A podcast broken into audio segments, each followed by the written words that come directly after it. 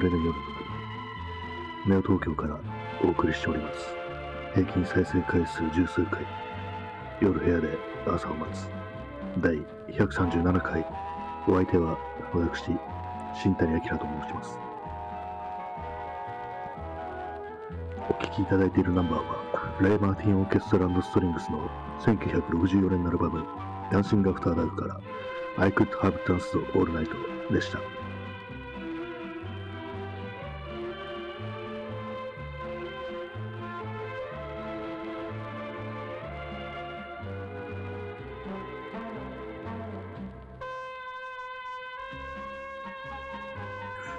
えーこんばんは、えー始まりました。第137回、第8回だったような気もしますけども、またちょっと数字がわからなくなってきました。えー時刻はただいま0時2分。今日はもう少しちょっと早く始めようと思ったんですけども、こうあまり乗り気にならないような感じだったのでかなり遅れてしまいましたね。まあ、それでもあの、0時になる前に録音をできればいいやっていう、そういうような感じで始めたんで、ギリギリ10 23時え59分にこう録音ボタンを押して、こう、冒頭の語りを始めたんで、だからまあ、いいだろうなっていうふうに思って、今、録音しているところです。で、2月6日、日付変わって2月7日になりましたけども、土曜日の深夜ということで、皆様いかがお過ごしでしょうか私は今日は何もしてないですね。何もしてないことはないですけども、ちょっと、ちょ、ちらっと外に出て、出たぐらいで、1時間ばかしちょっと歩いて、帰ってきて、っていう感じですね。それ以外は本当に何もない、で、何もないですね。一応あの、き昨日から、一昨日かな一昨日から、その日のうちに、ちょっと達成できたことっていうのを、ちょっと書き留めるようにしてるんですけども、それが今日はね、一つもないって感じで、始めたばっかりでいきなりこう、なんか、変な、ね、ケチがついてしまったな、みたいな感じに思って、まあ、余計にこうね、気持ちが暗くなるような感じになってしまわないかな、なんていうふうに思ってるんですけども、まあ、一日一日のうちにあった嬉しいこととか、楽しいこととか、またまあ、達成できたこととか、そういうのをメモしておくと、こういうまあ気持ちが落ち込んでる時によく聞くっていうようなことを、まあ昨日、ね、あの、話した中で、まあ、確かに五木ひろゆきがそんなことを言ってたみたいな、そんなことを話しましたけども、確か、ね、ちょもう一回確認したら、あの、五木ひろひろゆきと伊集院光の対談みたいなのがあって、その中で伊集院光がそういうことをやってるっていうふうに言ってたっていう、まあそんな感じだったと思います。まあそれ、まあちょっとやってみるかみたいな感じで、一昨日ぐらいから、そういうの書いてるんですけども、まあないで、今日はちょっとないですね。何もこう達成できたことがないし、うん、楽しかったこと、嬉しかったことがちょっとないなっていうところなんで、ちょっと困ったなっていう感じですね。なんか一つでも、こう、ひねり出して書いていった方がいいのかななんていうふうに思うんですけども、なんかこう、良くないですね、本当に。状態が。昨日とかまだ人とね、喋る機会があったんで、あれなんですけども、今日は本当に一切そういうのがないということで余計になんかこう、気がめいるというような、もうめメールとかそういう感じでもないですね。もうもうこれが当たり前になっちゃってるような感じなんで、今何何かしてどうにかなるのかなっていうような感じでか結構、す、すべてに対して結構ね、なんか無意味なようなことを感じてしまいますね。で昨日はあの、ちょっとカフェイン抜いてみるかって感じで、コーヒー飲まなかったんですけども、紅茶とかも、お茶も飲まないでやったんですけど、今日はちょっとコーヒーを一杯飲んでしまいました。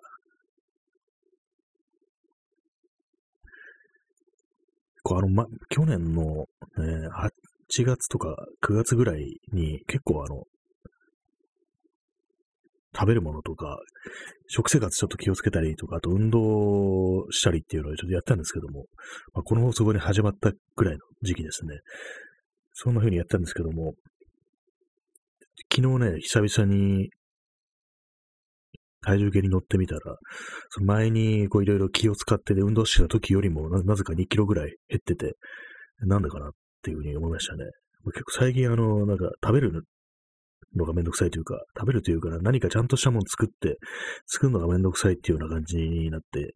結構ね、変な感じの食生活になってたんで、そのせいかな、なんていうふうに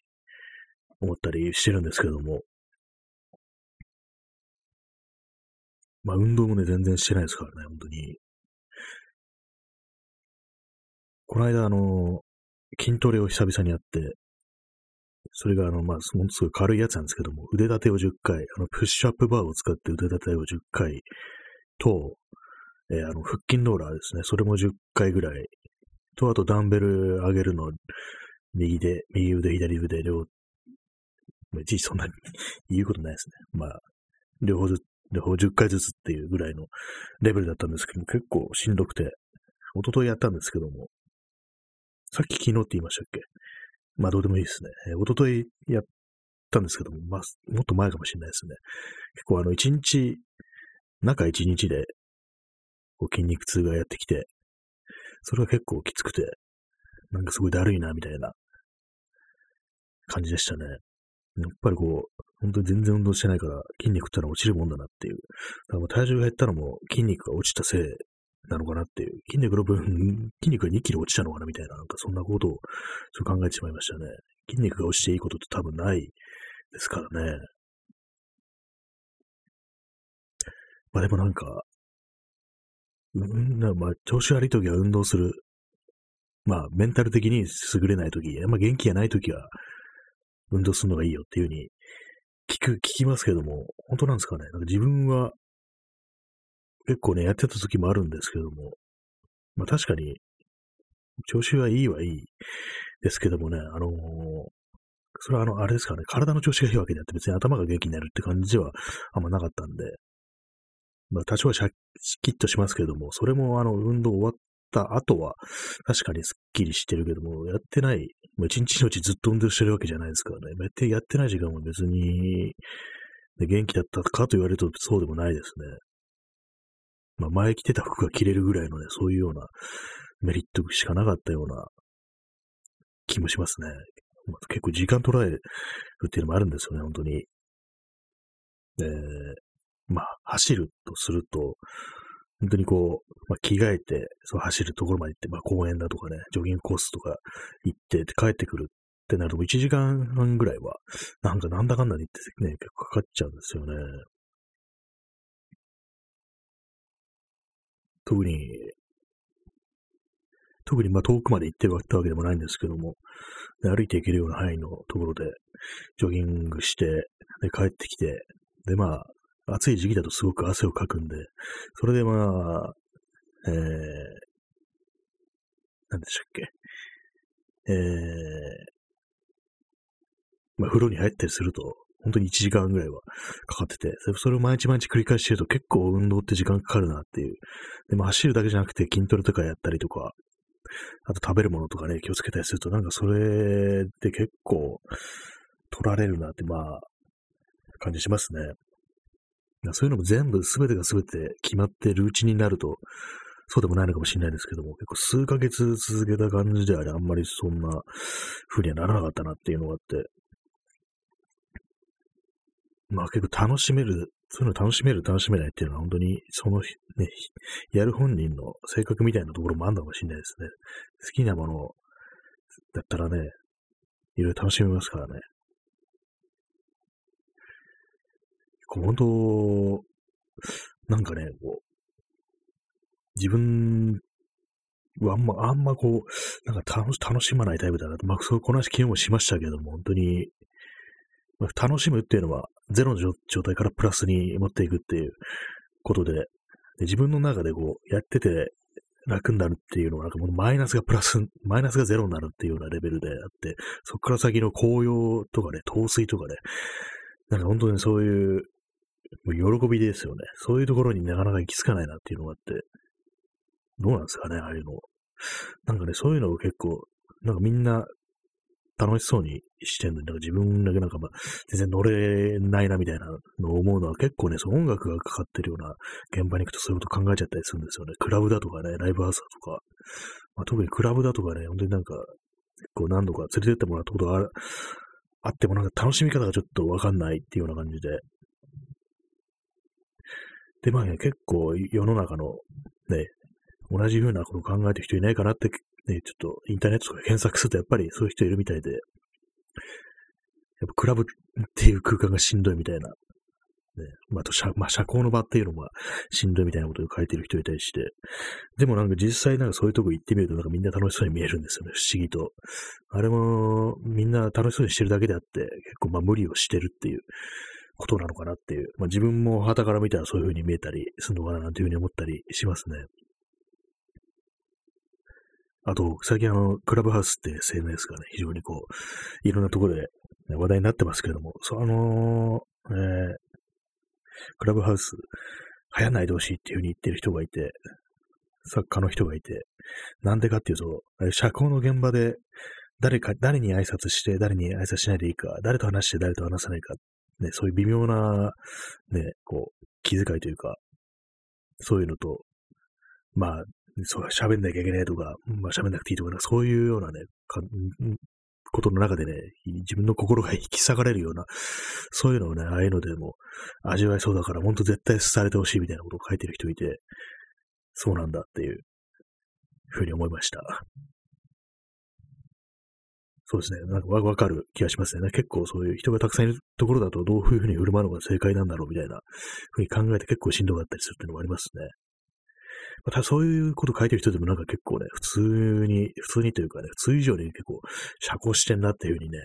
私が見ると思えたりして、まあ言いませんけど、なんかそんなこといちいちね、まあ知らない人なんで、なんかでもそういうこと思っちゃいますね。なんかかなり普通、普通にやってないですかっていうふうにね、思ったりするんですけども、まあ本人の得て増えてっても、まあ、いろんなところにありますからね。私自身もね、こう、旗から見たら、普通にこう、ね、なんかやっとるやんけみたいな、ね、いろんなとこ顔出して、あ、松さえお前バーベキューとかやってるじゃないかみたいなね、そんなような、ね、ことを言われたりするかもしれないんですけども、ね、そう言われてしまったら、そう、まあ確かにっていう感じでありますね、本当うん。とはいえね、な、なんなんですかね、この、みんなが、みんなこう、自分の思うように楽しくできていればいいんですけどもね、全然そういうふうにうまくいかないような世の中になってますけども、皆様いかがお過ごしでしょうか？今日は何をして過ごしましたか？っていうちょっとね、聞いてみたいですね。私は何もしてないですね。本当に。ちょっと掃除して、なんかあの、布団をね、畳んだんですよ。布団畳んだら、すっごい埃いっぱい出てきて、で、まあ、掃除機ですって。で、まあ、畳んでおいた、布団畳んでおいたんですけども、こう、夕方、まあ、夜か、夜になったらなんかこう、だるくてまた横になりたいっていう風になって、で、まあ、布団、横になるとき布団なんですけども、布団しか横になるところないんで、で、まあ、横になって、ちょっとね、30分ばかし寝たんですよ。大体私はあのね、そういう感じで横になるときって10分から30分で、最長で30分ですね、寝るのは。そんな感じで横になって寝て起きて、で、またパソコンの前に座って、でもまあ録音する気になれず、そうこう集中なんかまた横になりたくなって、横になって、結構ね、雑な感じで広げた布団の上に横たわって寝てたんですけども、で、それでまあ12時前には何とかしなきゃと思って起き上がって今録音してるっていう感じですね。なんか枕元が臭いんですよね、妙に。なんだろう、なんか、なんかこぼしちゃうのかなと思って。嫌ですよね、臭いのって。で、またね、そう、埃がなんかまた舞ったような気がするんですよ。これってあってもあんま嬉しくないですからね。結構、カメラだとかレンズ置いてあるんで、特に何も、ね、収納庫みたいなところに入れてるわけじゃないんで、そのまま剥き出しレンズとかカメラとか置いてあるんで、埃かぶり、かぶるとなんか嫌な気持ちになるんですよね。そういうのたまにこう、ブロワーっていうね、あの、シュポシュポするやつで、埃吹き飛ばしたりしてるんですけども。まあ、そうですね。そんな感じですね。それ以外にも何もないなっていうようなところで、あと昼間結構あた、暖かったのに、暖、暖かかったのに、大丈夫ですかね？暖かかったのに、なんか夜結構寒いなみたいな感じで。よく最近なんかもう天天気よくわかんないですね。昼間のなんか、太陽出てる時は結構あったかいんですけど、夜、微妙みたいな感じで、部屋に温度計とか置いてないんで何度かわかんないですけども、携帯のね、スマートフォンのその表示を見ると、夜とか4度とか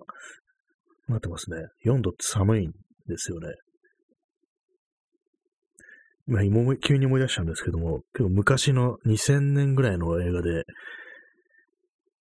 獣がれ、俺らのサルトっていう映画があって、確か原作が町田光で、で、映画版は主役は長瀬正俊だったんですけども、その主人公が、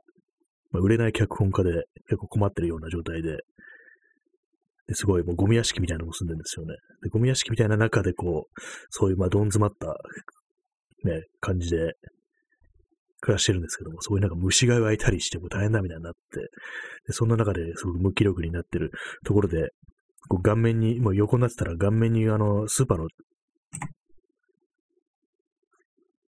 顔面にスーパーのチラシが貼り付くんですよね。で、そこに松坂牛何円っていう風に書いてあって、で、それを読んで、松坂牛何何何円何何円で、高いんだろうが安いんだろうかっていう、いう風に言うシーンがあるんですよ。なんかそれ、その気持ちなんか、気持ちというかその感覚わかるなって感じしますね。結構、数字見てなんだかわかんなくなるっていう、これ何なんだろうみたいな感じで、こう、頭に入ってこないっていう、ね、高いんだろうか安いんだろうかっていう、そういうなんか感覚っていうものがなくなってくるっていうのを、あのシーンはうまく表してたような気がしますね。まあ原作読んだことないんでどういう映画かわからないんですけども、なんかき、ね、それを、そ友達に、こう、その昔の友達に勧められてみて、面白かったなっていう記憶があるという、そういう話でした。そのね、友達のことをね、今日なんか急に思い出して、もう今、やりとりがないんですけども、どう、どうしてるかわからないんですけども、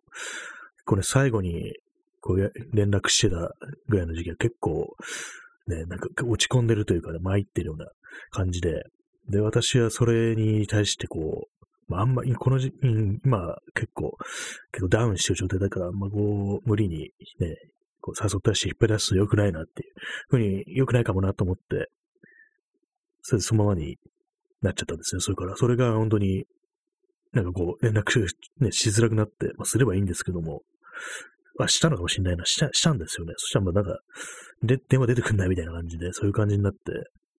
で、それからね、もう、まあでも、まあまあ、誰連絡すればいいかみたいな感じで思ってたんですけども、結局、もう、だいぶ時間が経って、しまいっていう感じになってるんですよね。そのね、友達のことを急に思い出して、なんか、なんかね、なんか妙に暗い気持ちになりましたね。それで。あの時まあ、もっとすごく連絡しておけばよかったかな、みたいな、そんなことを考えたりして、まあ、自分の調子が悪いとそういうこともなんかね、過去のそういうことをどんどん、どんどんどんどん掘り返してしまうっていうのがありますね。結構そういうようなことも今日はいろいろ、なんかね、ネットで検索したりして、そういうなんか余計なことを思い出すっていうのは良くないみたいな、そういうようなことを、ね、延々検索したりしましたね。まあ良くないっていう良くないらしいですね。振り返って、こう、反数するのは良くないっていう風に書いてありました。嫌な、嫌なこととかね、もう、心残りだとか、まあ、不安だとか、そういうようなことを反数するのは本当に良くないっていう、自分ではこう、真剣に考えているつもりでも、本当デメリットしかない行為だっていうようなことが書いてあって、まあそうだろうなっていう感じですね。まあ、ただそういうのやめるのって、もうやめるのもまあ、だから難しいですよね。やめてる状態に、ね、健全な状態に持っていかなきゃいけないっていう、自分の意思がなければいけないわけで、自分がね、そういう状態でもいいやっていうふうに、調子悪い方が普通なんだみたいに思ってると、そこから抜け出すのって結構難しいかなって考えて、で、思い返してみると自分は本当になんか、私がね、私は、なんかそういう調子悪い状態は正常というか、なんかそういう状態にいなきゃいけないみたいな、なんかね、そういうような変なことを考えてしまいがちだなっていうふうに思いましたね。結構もうずっとその調子、だからこういろいろ、なんかそれによって失ったことが結構、失ったものが結構あるななんていうふうに思い直すって、まあそれ自体が負のスパイラルっていうね、反数ってやつですよね。そういうことを今日はやったりしましたね。そんな調子でいろいろやったらもう何もできないっていういろいろやってたら何もできないってほしいですけども、そんな調子でね、そういうこと考えてたら、他のなんか、気分が上向くようなこととか、もうできないなっていう感じでね、今日はもう一日中、本当に日付が変わりましたけども、それこそ一日中、そんな調子でしたね。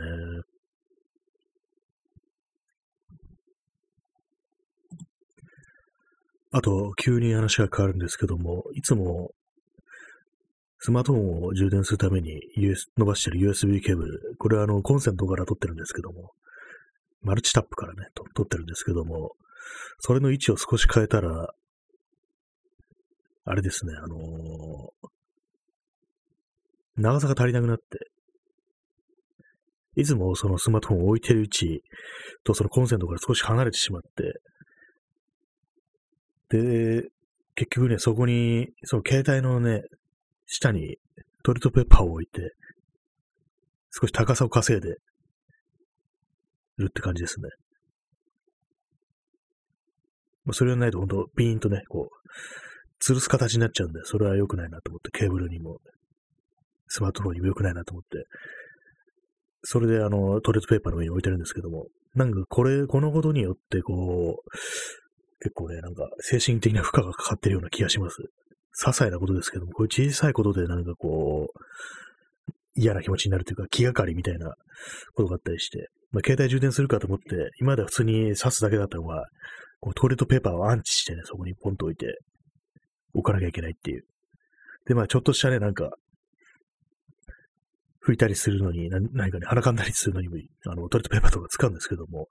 そういう時に、ね、こう、わざわざその携帯を、こう、一旦ね、移動させて、トイレットペーパー取らなきゃいけないっていうね、そういうような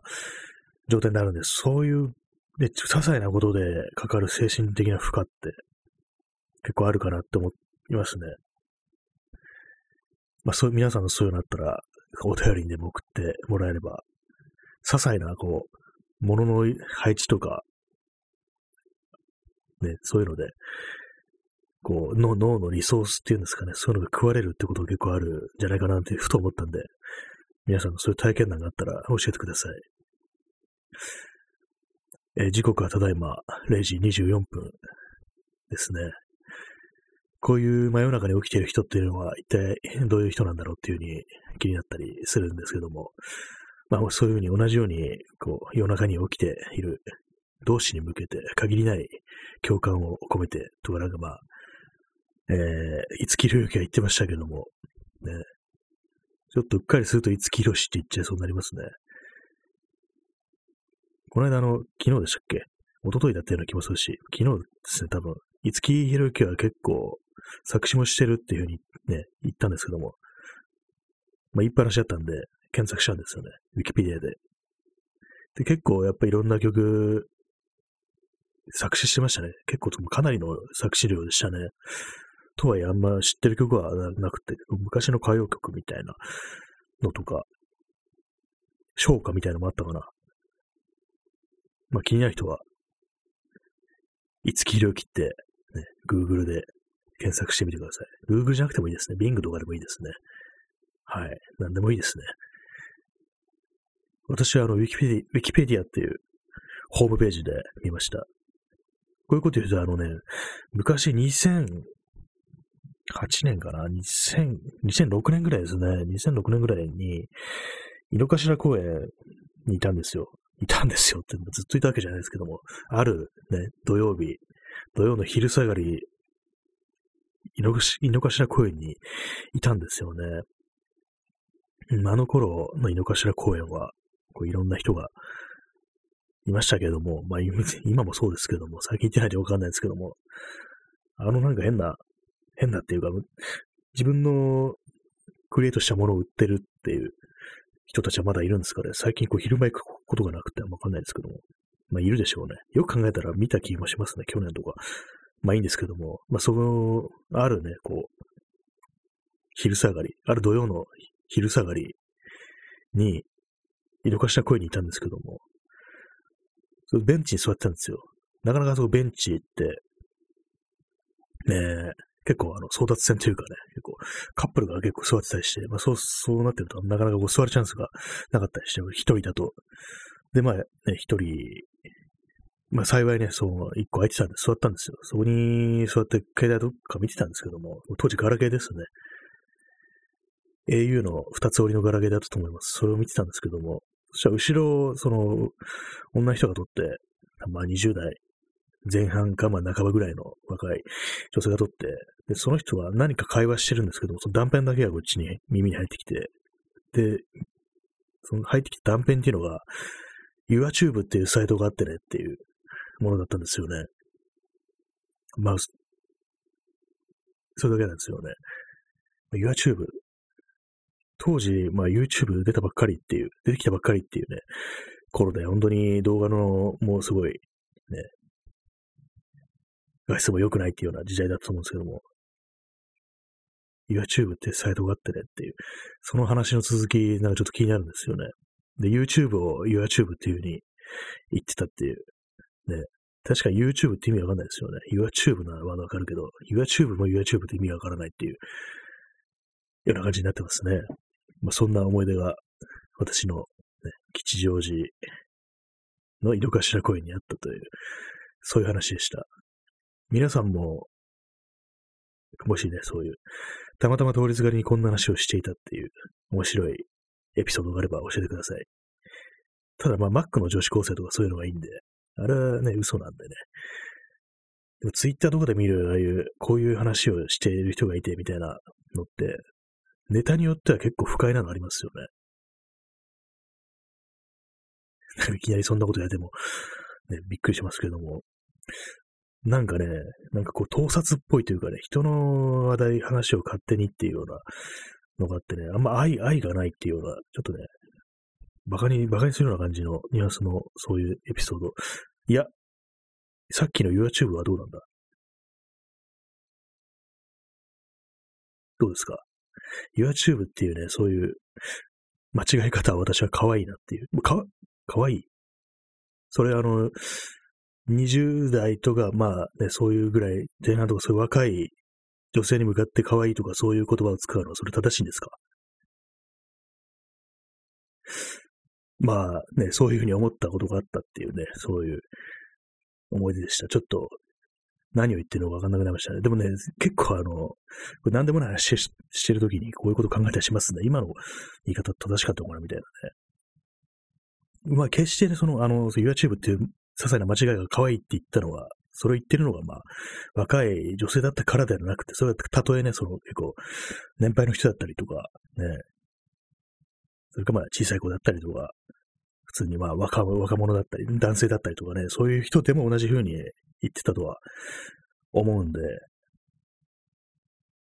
まあ決してね、そういう、まあ、性差別的なニュアンスを含んでないというふうには、私自身の主観ではそういうふうになっていますけれども、それが社会的にどういうふうに捉えられるかということについては、ちょっとね、わからないですね。まあ、そういうわけでお送りしてきました。えー、第138回かなですけれども、もうすでに30分くらい喋ってしまってますね。なんか今結構ね、なんか耳がキーンとして耳鳴りがしてきましたね。よくわかんないですけども。まあ、そんな感じで、本日の放送いかがでしたでしょうか。まあ、んまりこう話すことがなかったんで、行き当たりばったりで話しておりましたけども、まあそういうわけで本日はこの辺りで終了とさせていただきたいと思います。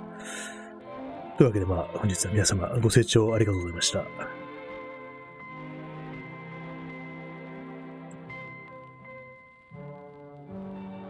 最後にお聴きいただくのは、レイ・マーティン・オーケストラストリングスの1960年のアルバム、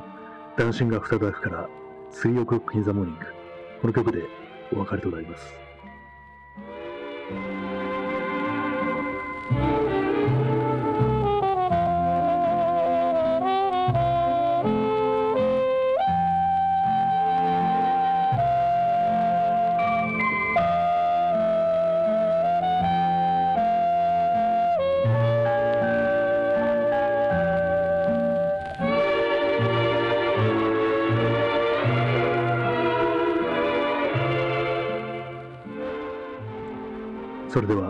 本日2月6日土曜日の放送をすべて終了いたします。どちら様も日の本、戸締まり、ご用心してお休みくださいませ。どうか皆様にとって明日という日が良い一日でありますように、2021年のネオ東京から本放送をお送りいたしました。それでは、さようなら。